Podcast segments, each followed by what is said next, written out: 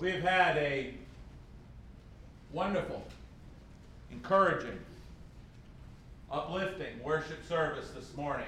I love the songs.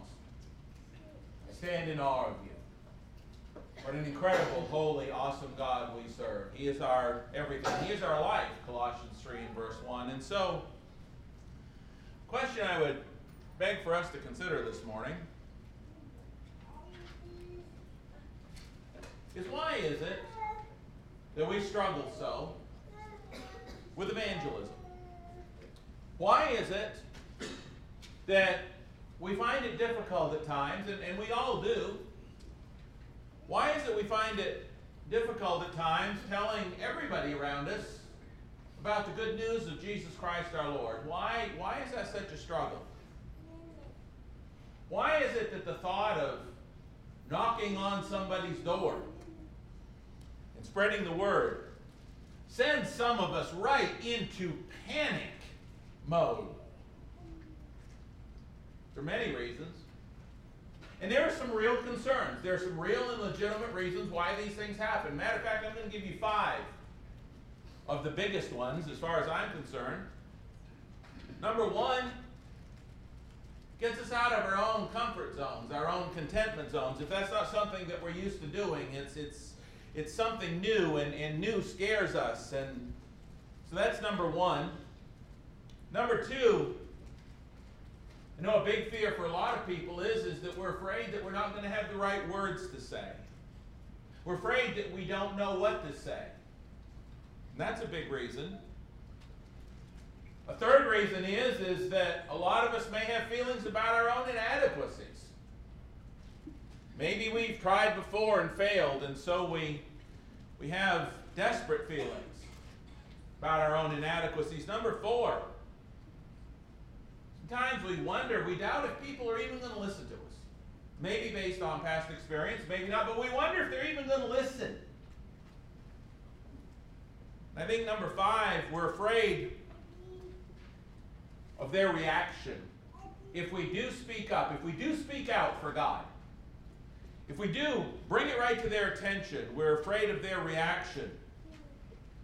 And you know, the irony of that is that we pretty much see all 5 of those very same things, all 5 of them, reflected in the life of Moses. All 5 of them. You see, the question I would ask us is, where would we be? Where would you and I be if indeed Moses hadn't, with the help of God, overcome those 5 obstacles to become the forerunner of our Lord Jesus Christ? I want us to consider this morning by opening our Bibles to Hebrews chapter 11, if you would. I want us to consider those 5 things in the story of Moses. Hebrews chapter 11, just like with us, Moses' mission actually began, even though he didn't know it, actually began early on when Moses chose to follow God. He chose to follow God instead of pursuing a life of sin and self-indulgence and worldliness. In Hebrews 11, we see this beginning at verse 24. It says, "By faith Moses, when he became of age, refused to be called the son of Pharaoh's daughter, choosing rather to suffer affliction with the people of God than to enjoy the passing pleasures of sin, esteeming the reproach of Christ greater riches than the treasures in Egypt, for he looked to the reward." Moses probably didn't have a whole lot of idea what his mission was going to be when he chose to follow God. And a lot of us, we make the same choice that we just read about Moses making in Hebrews 11 when we chose not to enjoy the passing pleasures of sin, but we chose to follow God. We chose to take on that reproach, as it were. So in the process, as we know, Moses killed an Egyptian. It's interesting. Moses was standing up for his own people on a small scale. And so he killed an Egyptian. And then I want us to begin tracing some of the events of his life from Exodus 2. Exodus 2, verses 15 through 22. I want you to look at what happened here. Exodus 2:15 through 22, after Moses kills the Egyptian. In verse 15 it says, when Pharaoh heard of this matter, he sought to kill Moses. But Moses fled from the face of Pharaoh and dwelt in the land of Midian. He sat down by a well. Now, the priest of Midian had 7 daughters, and they came and drew water, and they filled the troughs to water their father's flock. Then the shepherds came and drove them away. Watch this. But Moses stood up and helped them and watered their flock. I want you to think about that. Moses is in Midian because he's killed an Egyptian. He stood up for one of his own people. Small scale. And now the scale's a little bit bigger. Moses is coming to the rescue and standing up for those who need help. Shepherds came and drove them away, but Moses stood up and helped them and watered their flock. When they came to rule their father, he said, "How is it that you have come so soon today?" And they said, "An Egyptian delivered us from the hand of the shepherds, and he also drew enough water for us and watered the flock." So he said to his daughters, "And where is he? Why is it that you have left the man? Call him that he may eat bread." Then Moses was content to live with the man, and he gave Zipporah his daughter to Moses. She bore him a son, and he called his name Gershom, for he said, "I have been a stranger in a foreign land." Moses is helping on a small scale. He's delivering on a small scale. He's doing it automatically. It's the right thing to do. Have you ever spoken to anybody at all about the fact that you're a Christian? Have you ever come to the rescue of somebody who needed help because it's the right thing to do and because you're a Christian? Moses, on a small scale, was doing that already. Verse 23, it happened in the process of time that the king of Egypt died. Then the children of Israel groaned because of their bondage, and they cried out, and their cry came up to God because of the bondage. So God heard their groaning, and God remembered his covenant with Abraham, Isaac, and Jacob, and God looked upon the children of Israel, and God acknowledged them. People were in pain, they were suffering. God knew it. God wanted to do something about it. So in chapter 3, verses 1 through 3, Moses was tending the flock of Jethro, his father-in-law, the priest of Midian. He led the flock to the back of the desert, came to Horeb, the mountain of God. And the angel of the Lord appeared to him in a flame of fire from the midst of a bush. So he looked, and behold, the bush was burning with fire, but the bush was not consumed. And Moses said, "I'll now turn aside and see this great sight, why the bush does not burn." Look down in verse 7. The Lord speaks to him. And I want you to see what the Lord says out of this burning bush. "I have surely seen the oppression of my people who are in Egypt, and have heard their cry because of their taskmasters, for I know their sorrows." God said, "I know they're hurting. I know that in this case it was his people, those who were already his people, but God saw their pain and he saw their suffering and he wanted to do something about it. His will was not for them to continue to have to endure that." Look what else he says in verses 8 and 9. "So I have come down to deliver." We've seen that word before.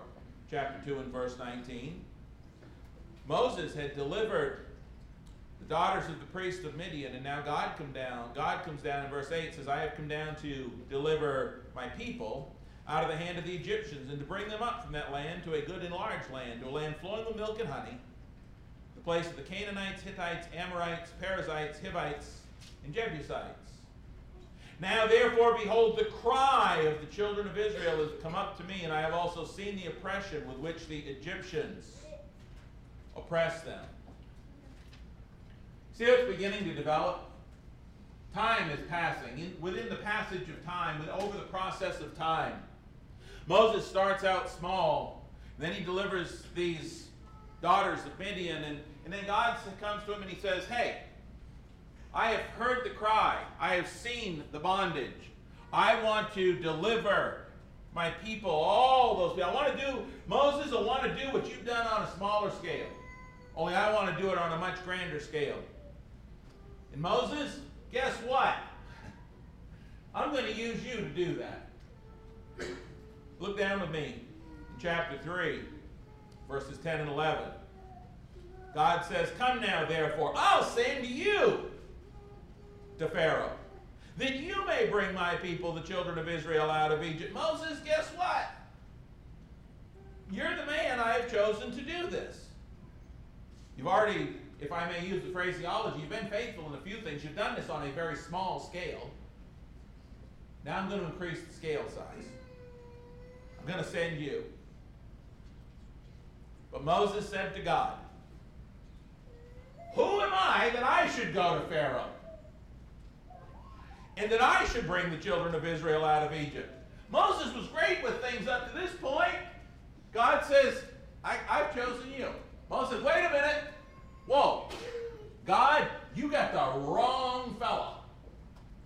I don't know who you're looking for, but take me. If I may paraphrase. I can't do this.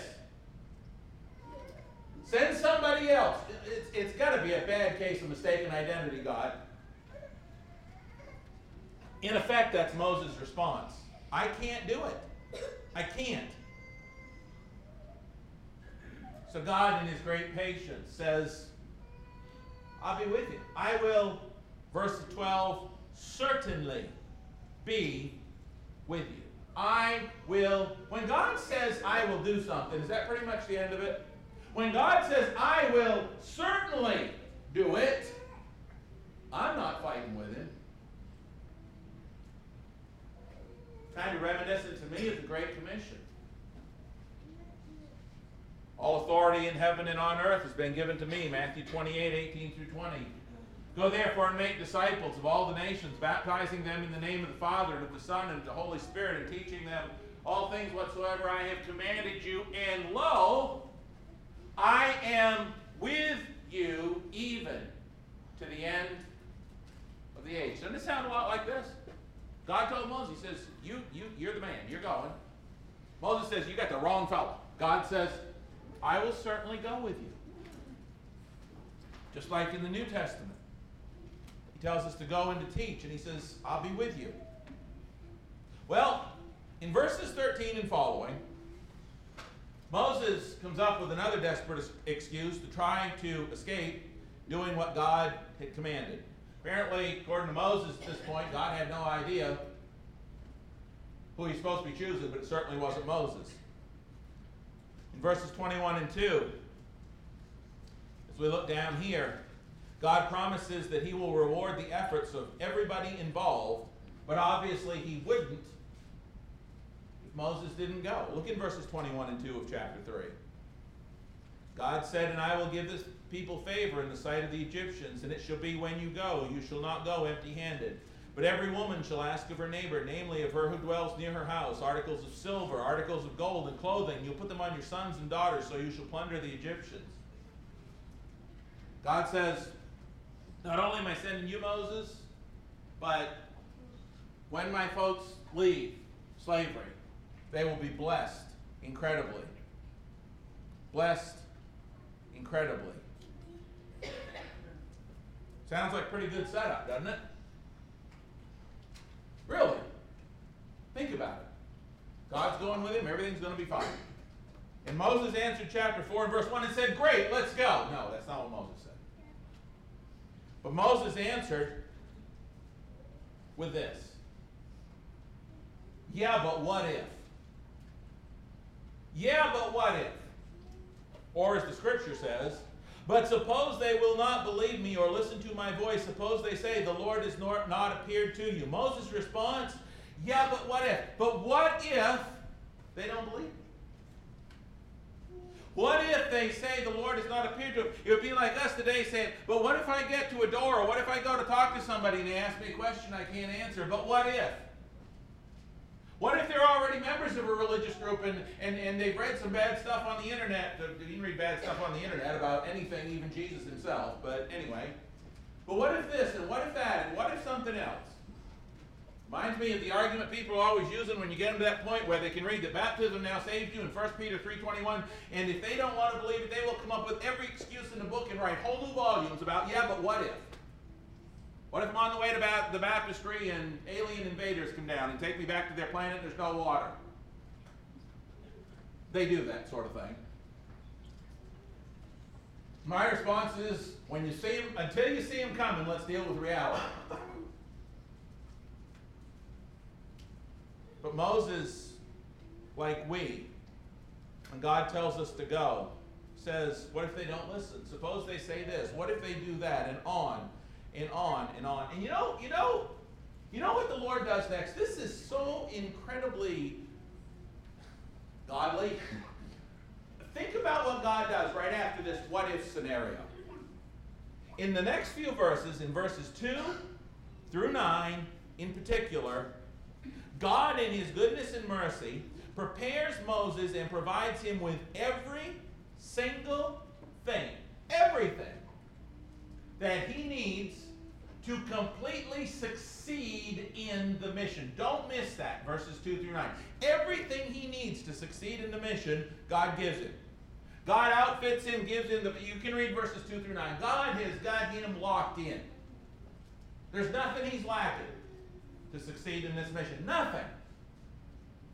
You know his response is, thank you, God, for... No. Verse 10. And Moses said to the Lord, even after being totally outfitted, I am not eloquent. Neither before nor since you have spoken to your servant. I'm slow of speech and slow of tongue. Lord, I'm not quick-witted on my feet. I can't answer questions that fast. You ever heard that? Anybody here ever heard that?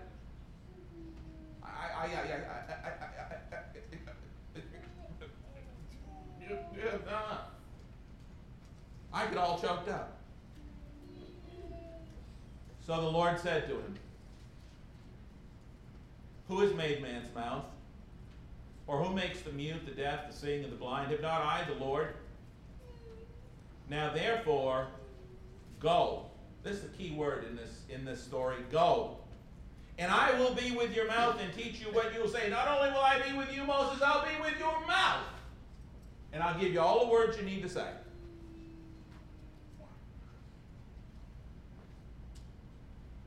So once God took that excuse away, Moses said, great.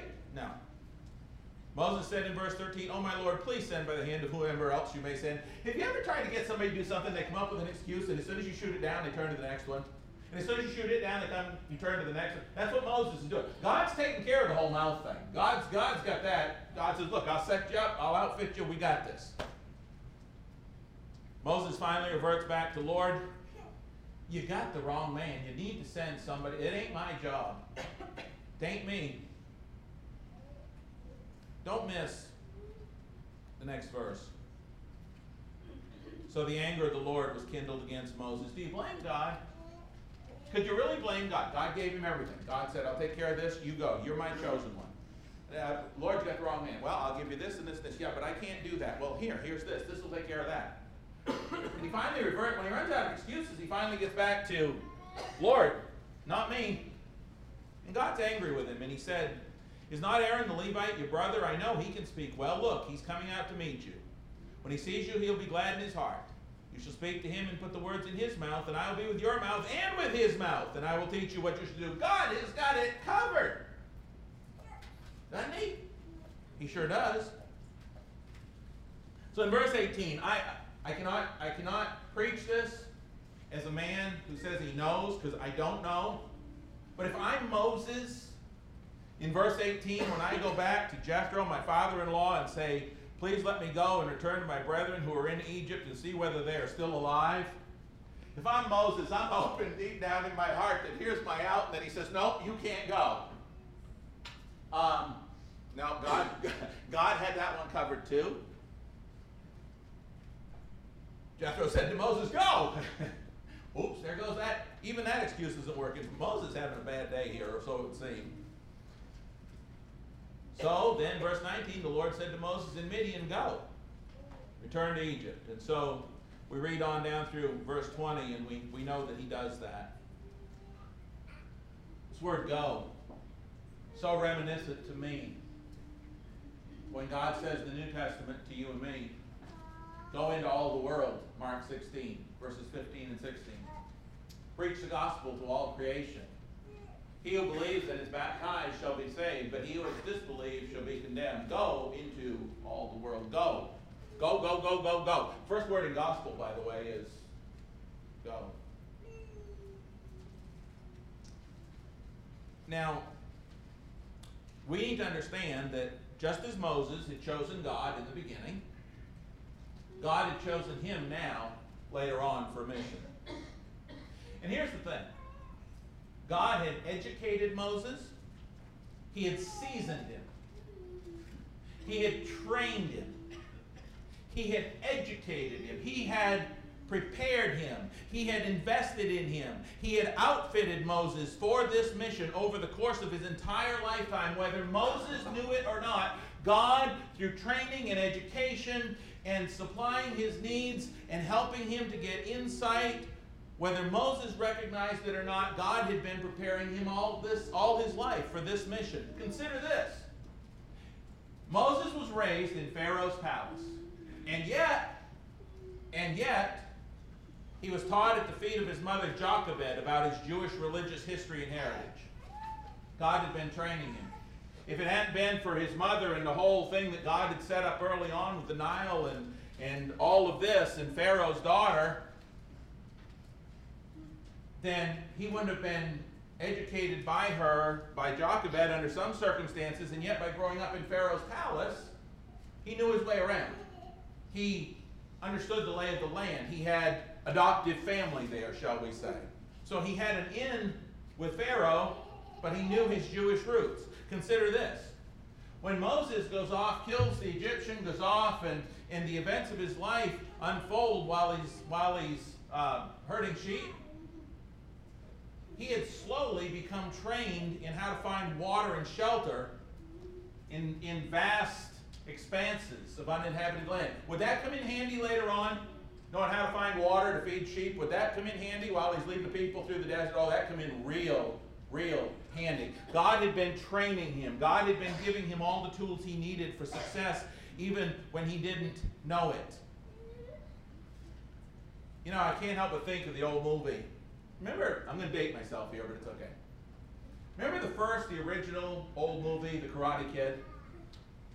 Remember Mr. Miyagi has got the kid there washing his car? Days of, you know, just waxing the car. And the kid's getting frustrated and fed up with it. Finally, when they get ready for the whole training thing, you know, Miyagi goes through a punch and says, right, the guy comes up like this. And he didn't realize he was being trained. Moses, I don't think, realized he was being trained for this very mission all of his life. And now he's armed with the very power and purpose and presence of God. From the staff in his hand to the words that would come out of his mouth, he is completely and uniquely trained and outfitted by God himself for the mission that God has had in mind all along. What does he say? God, you got to send somebody else. And God's angry in verse 14. But I think there's a parallel there.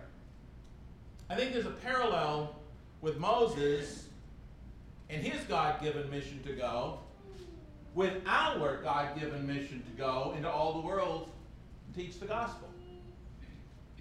You see, our going is also decided early on when we decide to choose God over everybody else. When we become a Christian, when we choose to follow God, we were saved to serve, Titus 2, 11 through 14. So when we chose to follow God, that was the beginning of our mission training, just like Moses. Just like Moses' adopted grandfather Pharaoh, many, maybe even in our own family, are not always happy with the resulting actions and the repercussions of our decision, Matthew 10, 34 through 38. Another parallel, though, with Moses for us is that over the passage of time, over the process of time, though, listen, brethren, we are continually being trained. We are continually gaining knowledge. We are continually being pruned. The Bible tells us in John 15 that all of God's children are pruned by God, that they would be even more fruitful. We are being trained and pruned and prepared and empowered, whether we know it or not, just like Moses was. Every Bible class, every sermon, every time you spend time in your Bible by yourself, every lectureship, everything that we go to is a training. It is a training to draw us closer to God, to bring us more in line with the mission that He is slowly preparing us for. Every struggle, all of it, contribute to our training. And there's a bunch of scriptures, Romans 5, 3 through 4, Hebrews 12, 5 through 13, James 1, 2 and 3, 1 Peter 1, 6. There's a lot of passages that talk about our training. And here's where it comes down to what I want to get to.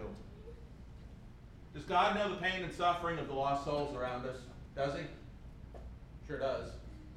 Does He know what awaits those lost souls for eternity if they don't become His? He sure does. That's why Jesus came. He knows.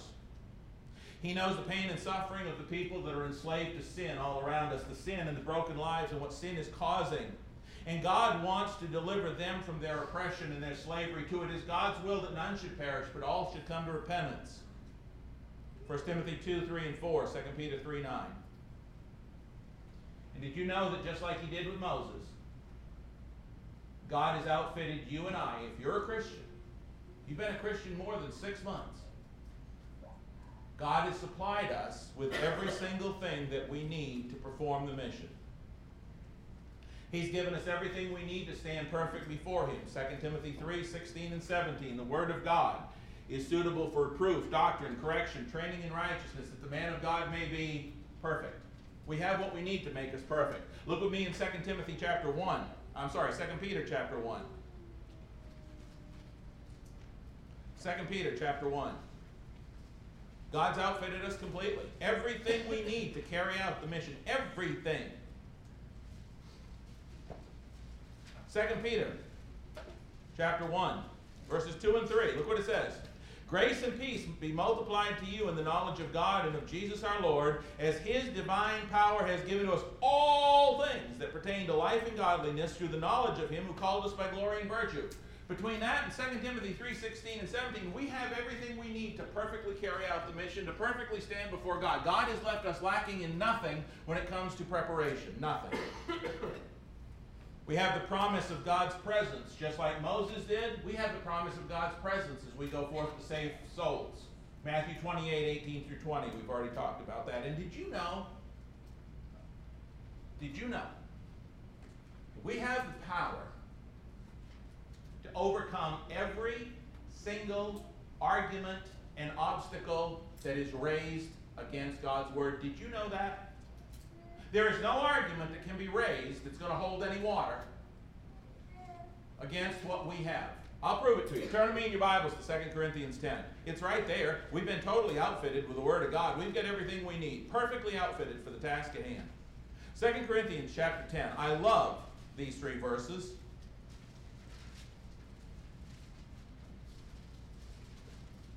Second Corinthians chapter 10. Look at verses 3 through 5. For though we walk in the flesh, we do not war according to the flesh. For the weapons of our warfare are not carnal, but mighty in God, for pulling down strongholds, casting down arguments, and every high thing that exalts itself against the knowledge of God, bringing every thought into captivity to the obedience of Christ. We have the very same infinitely powerful weapon that Jesus used in His temptations in Matthew 4 when He said, it is written, nothing can stand against the Word of God. Nothing. We've been given that empowering thing. We have been totally outfitted. Not only that, but the Apostle Paul told Timothy in 2 Timothy 1, 7 and 8, God has not given us a spirit of fear, but of power and love and of a sound mind. Therefore, do not be ashamed of the testimony of the Lord. And so knowing all of that, how do we respond? How do we typically respond when it's time to get out there and start evangelizing or knocking doors? How do some of us sometimes respond? Who am I that I should go? God, you got the wrong man.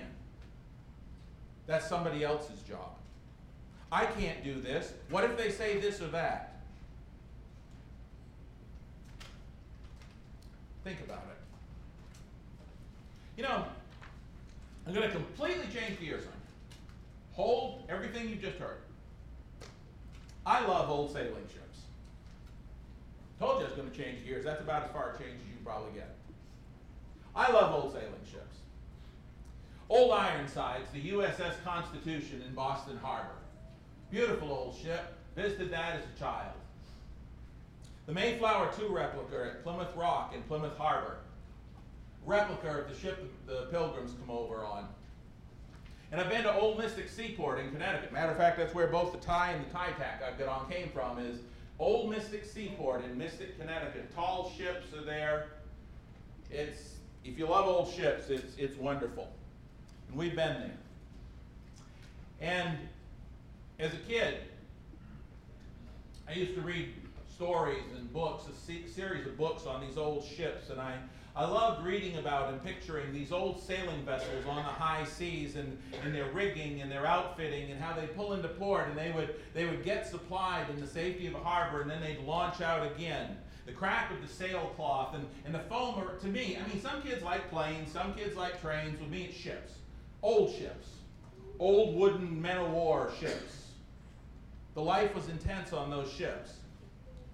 They had to go out and fight against the enemy every day, and that foam coming off the bow and the smell of the salt air and those ships crashing up, and it just, to me, it was just a thing of beauty with all those sails billowing. In keeping with our theme, our ship theme of this morning's lesson, what I've been talking about with Moses and us, in light of that, I'd like to share a slogan involving a ship with you. A ship in harbor is safe. A ship in harbor is safe. Just like Moses in Midian was safe before the burning bush. Just like the apostles in Jerusalem seemed to feel somewhat safe when they stayed there in the book of Acts. But you know something? Ship in harbor is safe. But that's not what ships are built for. That's the rest of the slogan. A ship in harbor is safe, but that is not what they built ships for, were to sit in harbor in safety. Not at all. Ships were no more built to sit in harbor than how God had built and prepared Moses. How he had supplied and taught and outfitted the apostles. You know what else? God did not salvage and purchase and supply and prepare and provide and provision and outfit us to sit safely in harbor either. Christians may be safe in harbor, but that's not what we were built for. That's not what we were bought for. We were not bought to simply sit in harbor and stay safe, away from the fight, away from the elements, away from the enemy. That's not at all what we were bought for. Ships, like Christians, are built, purchased, stocked, and supplied to set sail and achieve a mission. Christians, like ships, are built over the process of time to weather the storms. Christians, like ships, are meant to weather those storms no matter how fierce, no matter how lonely, no matter how scary. Christians are prepared through the Word of God sometimes to fight when necessary, to fight false doctrine, to fight those things that destroy people. We're built to get out there on the open sea where the battle is and to fight against those things. We've been outfitted and rigged and given everything we need to be successful, to fight when necessary, to perform search and rescue and to provide a pull to safety at times. There are people whose lives are damaged in smoke and coming apart, and they're sinking in a sea of sin. And we have been given the tools that we need to perform search and rescue, and provide a pull to safety. We've been given all of those things. God has prepared us for those things. If all of us do not fight the good fight together as one, the whole mission could be lost. Lives could and will be lost. Evil and danger abound. That's a pirate ship. Yeah, we're going to take some snags and some lightning. Yeah, it's going to happen. Sometimes the going gets really tough. Sometimes there's some storms out there. Yeah, that's true. But that ship still wasn't built to stay in harbor. Ship in harbor is safe, but that's not what a ship is built for. Christians who stay quiet, remain under the radar, and just stay Christians in church. That's not what we were built for. Sometimes the going gets tough. But perfect peace and victory are promised to those who obey and endure to eternal life. As I reflect on those things, I am reminded of something that I heard a long time ago. I'm reminded of the phrase that I heard, that the church is not a cruise ship. It's a battleship. And apparently there are some Christians in the early church that forgot that. Turn to me in your Bibles to 1 Timothy 1. 1 Timothy chapter 1. I want to just look real quickly at verses 18 through 20. 1 Timothy 1, 18 through 20. It says, "This charge I commit to you, son Timothy, according to the prophecies previously made concerning you, that by them you may wage the good warfare." Please notice, there's a war going on. "Having faith and a good conscience, which some, having rejected concerning the faith, have suffered shipwreck. One way I would illustrate this, to go with this morning's sermon, is this. They had forgotten that it was a battleship. They had forgotten there's a war going on concerning the faith. And so what have they done? Because they took it lightly, they've suffered shipwreck of their faith, of whom are Hymenaeus and Alexander," he says. Warfare means that we're on a battleship, not a cruise ship. There's a battle to be fought. A number of years ago, probably around a decade ago, I watched a special on the Travel Channel on cruise ships. I don't know why, but I did. Probably because I like ships.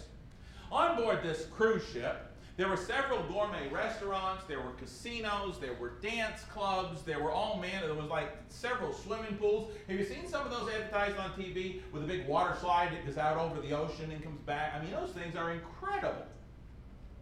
They had, you know, the restaurants, by the way, I saw some of the food, it was too pretty to eat. It's like a picture you'd see in a doctor's office. That food wasn't for eating, it was way too pretty to eat. Game rooms, casinos, like I said. One of them had a garden suite. This was 10 years ago. On the back of the ship, they had a garden suite. And if you had a lot of money, you could rent this garden. It had like little trees and little grass. It's on the back end of one of these cruise ships. 10 years ago, it was $27,000 a week to rent. You got an extra 30 grand laying around, you could rent this room for a week. Lavish, incredible. If anything was not exactly what you wanted, you could complain to the captain and crew and they would fix it. They were all there for only one reason, and that is to serve and fulfill your every want, need, wish, whim, and desire, to make you absolutely as comfortable as you could be. That's what the crew was there for. However, if any of you have ever been in the Navy, you understand that is not, or the military, you understand that is not the purpose of you going in the military, for somebody to take care of your every wish, will, whim, and desire. When you were on a ship and you were in the Navy, you understand that it was not a cruise ship. You understand that when you signed on, it instantly became about doing the captain's will and not yours. Whatever the captain commands, it is your responsibility to comply with. It doesn't matter if you're on that. How many of you have served in the military? Raise your hands. Okay. Thank you. Absolutely. But you know what I'm talking about, don't you? You know exactly what I'm talking about. Your commanding officer didn't care if you were comfortable or not. That really wasn't the issue. It didn't matter if you were uncomfortable, unconventional. His orders were uncomfortable, unconventional, or inconvenient. The captain's orders were to be carried out immediately, completely, and without question or compromise, and that's the reason you were there. Brethren, Church of Christ, not a cruise ship. It's a battleship. Jesus Christ is the captain of our salvation. And we're on a mission. We are hard at work in the rough, storm-tossed enemy waters, John 14, verse 30. We are carrying out a spiritual search and rescue mission for lost souls adrift in the sea of sin, Luke 15, 1 through 10. That's our mission. That's our job. That's what we're about. That's what we, when we signed on with God, that became part of our mission. Some people have sadly suffered a shipwreck of their faith because they chose to believe the church was a cruise ship, which was there simply to make them comfortable, instead of a battleship in which they were the crew members sent to fight for and rescue the souls of others. In Ephesians 4, 14 through 16, it talks about being blown about by every wind of doctrine, and how, brethren, we can't be blown about by every wind in doctrine. Rough seas don't matter. How rough the waves get is they're wind driven. And it does say in verse 16 of Ephesians chapter 4, that every single one of us in the crew of the Lord's ship need to do our part. Turn there. I know you're familiar with this, but I need you to turn to Ephesians 4 for just one verse. Look what it says. It talks about Christ the head in verse 15. Verse 16, from whom the whole body, joined and knit together by what every joint supplies, according to the effective working by which every part does its share, causes growth of the body for the edifying of itself in love. What does that mean? It means that every able-bodied crew member needs to be all hands on deck. That's what it means. Every last one. The whole crew. Everybody is important. Everybody is needed. Everyone has to do their part. That's what it means. Brethren, we have received our orders. We are to go into all the world, and we are given the opportunity, one of the things to do that. One of the submissions of the overall mission on October the 5th, we're going to launch out for some spiritual search and rescue in this neighborhood. That's what we're doing. We're ready to go. We're launching this new phase of the mission Saturday morning, October 5th. We need all hands on deck and ready for this spiritual search and rescue mission. Every member is important. If I may twist up what was in the bulletin and on the announcement slide just a little this morning to fit this sermon as we close. If you can walk and knock and talk, and don't plan to stay on the dock come October the 5th. When we set sail and launch out into the deep, the battle is on. As the song says, there are souls to rescue. There are souls to save. We need to bring people on board with the Lord before they drown in a sea of sin. We were saved to serve, so let us now serve to save others. If you're here this morning, you've never been baptized into Christ for the forgiveness of your sins. There's one other boat I want to tell you about real quick. We would hate for you to miss the boat if you've never been baptized into Christ. In Noah's day, they had to be in the ark in order to be saved. And in the New Testament, 1 Peter 3 and verse 21 tells us that we must be baptized. We must be in Christ. Like they had to be in the ark in Noah's day when Noah was preaching as a preacher of righteousness, and many didn't listen, and only the ones in the ark were saved by water. It's the same thing today. We need to be baptized into Christ. And as we're baptized into Christ, it is the water that separates us from the filth of the world as well, just like water separated them physically from the filth of the world. When we are baptized into Christ for the forgiveness of our sins, Acts chapter 2, he adds us to the Lord's church. Question is, you couldn't be saved outside the ark, only in the ark. Today you can't be saved outside of Christ. You've got to be in Christ. And Christ's body is called his church. When you are baptized for the forgiveness of your sins, you're baptized into Christ. The Lord, God, adds you to his church, his body. Are you in Christ? Or if you're here this morning, you've already been baptized, and you are safe and you are in Christ. Don't take your safety for granted. There's still a mission to do, and if you would like the prayers of the church to be stronger when it comes to reaching out, when it comes to being stronger to speaking up, when it comes to being more like Moses turned out than when he tried to turn away, if there's anything we can do to help you, come right now. We're going to stand and sing and encourage you. We want you to come to the front. We'll help in any way that we possibly can.